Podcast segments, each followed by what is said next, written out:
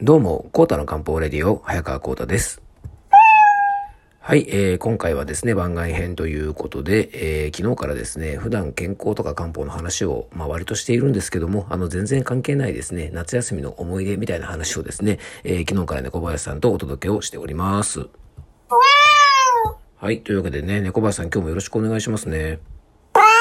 うん。まあ、昨日はですね、まあ、猫林さんね、まあ、本当に、いつも以上になんかどうしようもない話でしたよね。うん、あのね、本当に皆さんの役には全く立たない僕のね、夏の思い出話をね、あの、お届けしているんですが、あのね、本当昨日なんかは、ね、猫林さん、自分の学生時代をね、こう、だらだら過ごしてたことを棚に上げてですね、あの、そんな時間にもね、あの、そんな時間も人生には必要だみたいなですね、なんかもっともらしいことを言ってみたりしてね、うん、全くね、あの、どうしようもないですね。あの、本来だったらね、意識高い系の日々を過ごしてた方がですね、遊んでばっかりいるよりは間違いなくいいと思うんですが、まあでもね、やっぱりあの、本を読んだりとか、映画を見たりとかね、えー、音楽を聴いたりするっていうような時間っていうのも、やっぱそれなりに人生を豊かにしてくれるんじゃないかな、なんて思うので、まあやっぱりね、そういう時間の過ごし方もまあいいかなと思いますよね、猫林さんね。うん。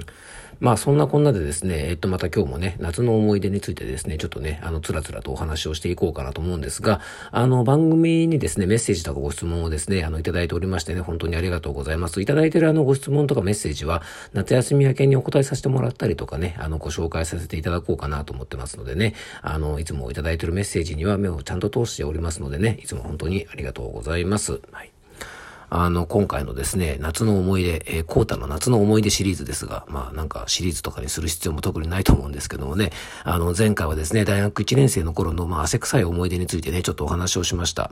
あの、エアコンがない灼熱のアパートでね、水風呂に入りながらイボの糸とね、こう、涙をすすった 思い出をですね、あの、ちょっとお話ししたんですが、あ、あの、そう、エアコンがね、ないっていう話を、あの、なかったって話をしたんですけども、あの、実はですね、後日談があって、あの、来年もこんな暑かったらね、本当当に死んでしまうと思ってですね、その後結構バイトに精を出してね、あの、プロフェッショナルレスリング藤原組っていうですね、あの、藤原組長というですね、すごく有名なプロレスラーの方がいるんですけども、あの、その方がやっていた団体でですね、あの、デビューをしたわけではなくてですね、そこの団体でバイトをしたりとかですね、あとあの、英会話スクールで、あの、講師を、あの、ちょっとやったわけではなくてですね、えティッシュ配りをしてね、あの、稼いでエアコンをその年の秋には買いました。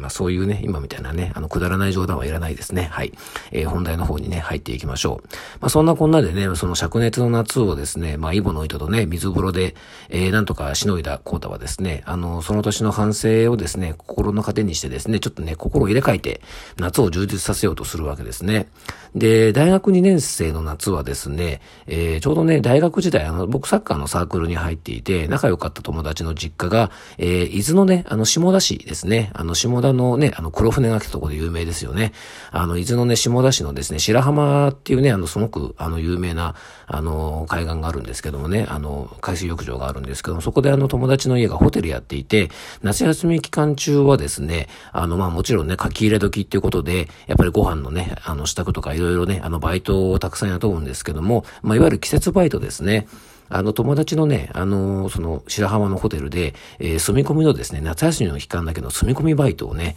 あの、やっていたんですよね。当時はね、ちょうどね、あの、ボディーボードがですね、あの、流行っていた時期で、懐かしいですよね。ボディーボードって、今やってる人とかいるのかな？どうなんでしょうね。まあサーフィンはね、もちろんまあ、あの、オリンピック競技にもなったぐらいですからね、あの、まあ、未だにというかもう根強いね、人気があるんですけども、ボディーボードって最近やってる方はまだいるのかな？あの、僕が大学生ぐらいの時にはね、ちょうどこのボディーボードっていうのが出始めて、あの、すごい流行ってたんですよね。で、まあせっかくね、一夏海にいるからってことで、まあ、サーフィンはね、ちょっと敷居が高いかなっていう感じもしたのでね、結構あの、お値段もお手頃で、あの、結構女の子なんかもね、このボディーボードはやりやすいっていうので、あの、結構女の子なんかも当時やってたりしてたんですよね。なので、まあ、せっかくね、一夏海からこのボディーボードのセットを買ってですね、まあ、サーフィンを僕の友達やってたので、あの、本当に毎日ね、あの、海で遊んでましたね。はい。うん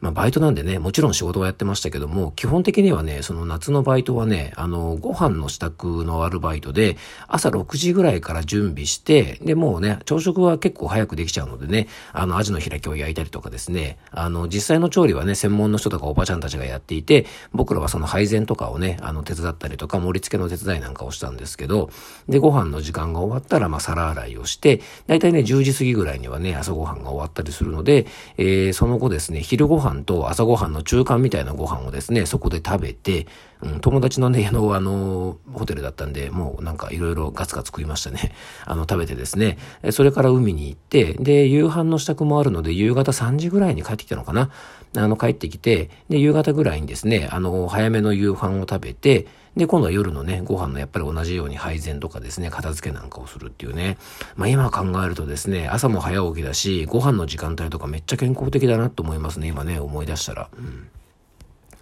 で、バイトが終わった後はですね、どうしてたのかな。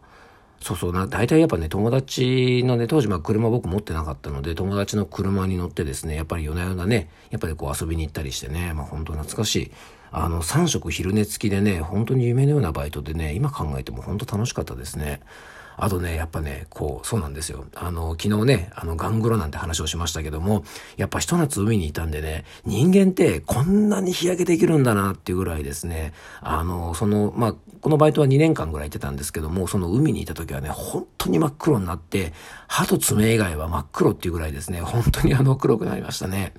うん。あの、大学年の時はですね、まあ、就職前ってことでね、あの、実家のね、あの、僕の家の、で、店の手伝いをしていたので、あの、海のバイトに行かなかったんですけども、やっぱりね、あの、真っ黒黒に焼けてですね、やっぱりこう、海に行きまくったっていう、この夏の白浜のバイトはね、本当に楽しかったですね。懐かしいですね。うん。そう、朝もね、結構早く起きて、友達はサーフィンして、で、僕はボディーボードをしたりしてね、あの、朝の4時ぐらいから起きて海行ってましたかね。今考えると元気ですよね。うん。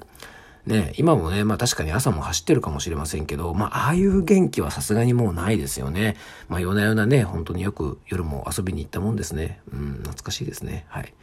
そう、あの、伊豆のね、白浜のそばにあの、爪木崎っていう場所があってね、そこにあの、天皇陛下の御用邸がね、あるんですよね。で、ちょうどね、僕が海行ってる最中に、やっぱ天皇陛下がね、爪木崎の御用邸に来るなんて言ってですね、その、あの、御用邸のあたりをですね、車でうろうろしてたらね、そうそう、職質とかもされましたね。そう、生まれて初めて職質されたのは多分そこの爪木崎の御用邸だったかもしれないですね。うん。そう、あの、職質といえばですね、そう、あの、昔、あの、新宿を歩いていたらですね、おまわりさんによく似ているビトンのバッグがこの辺りで盗まれたので、中身を見せてもらっていいですかって言われてですね、突然職質されたことがあったんですよね、大学生の頃ね。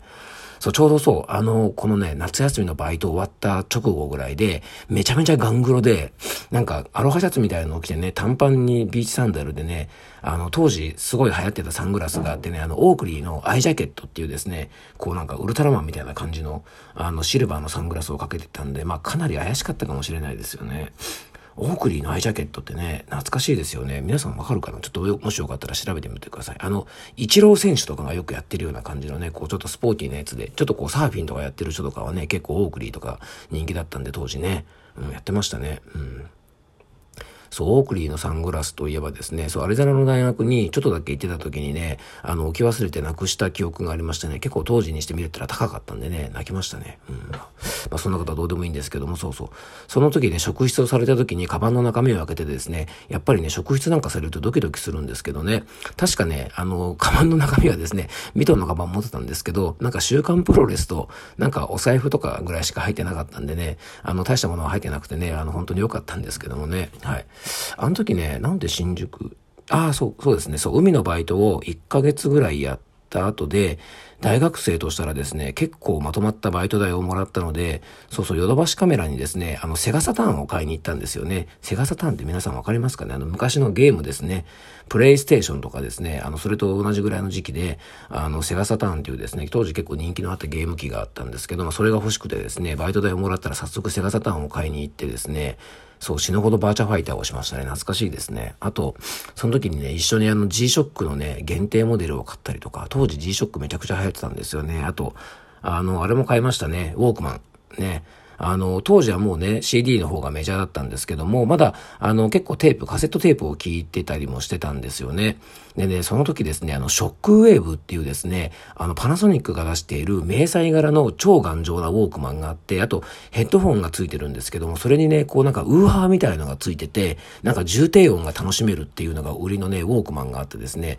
いわゆるですね、当時の、こう、なんていうのかな、あの、ビーナやからっていうんですかね、そういう人たちのね、結構マストアイテムだった気がしますね。まあ僕別にビーナやからではなかったんですけど、ちょうど音楽なんかもね、あの、レゲエとかヒップホップとかがすごく流行ってた時期で、そうですね、それで結構ハイスタとかですね、ハイスタンダードとか懐かしいですね。あとグリーンデーとかね、メロコアがすごく流行ってた時期なんで、すごい死ぬほどそのショックウェーブで聞きましたね。はい。なんか海のバイトの話からですね、なんかよくわからない流れになってきちゃったので、まあ取り留めもない、取り留めもないのでね、あの今日はこの辺りにしたいと思いますが、あの、まあ明日までね、あの夏休みシリーズはちょっと終わりにしようかなと思いますいますが、あの、次回はですね、えっと夏のラグビー合宿で血尿事件というですね、えっとお話をお届けしたいかなと思っておりますので、えー、もしよかったら明日もお付き合いください。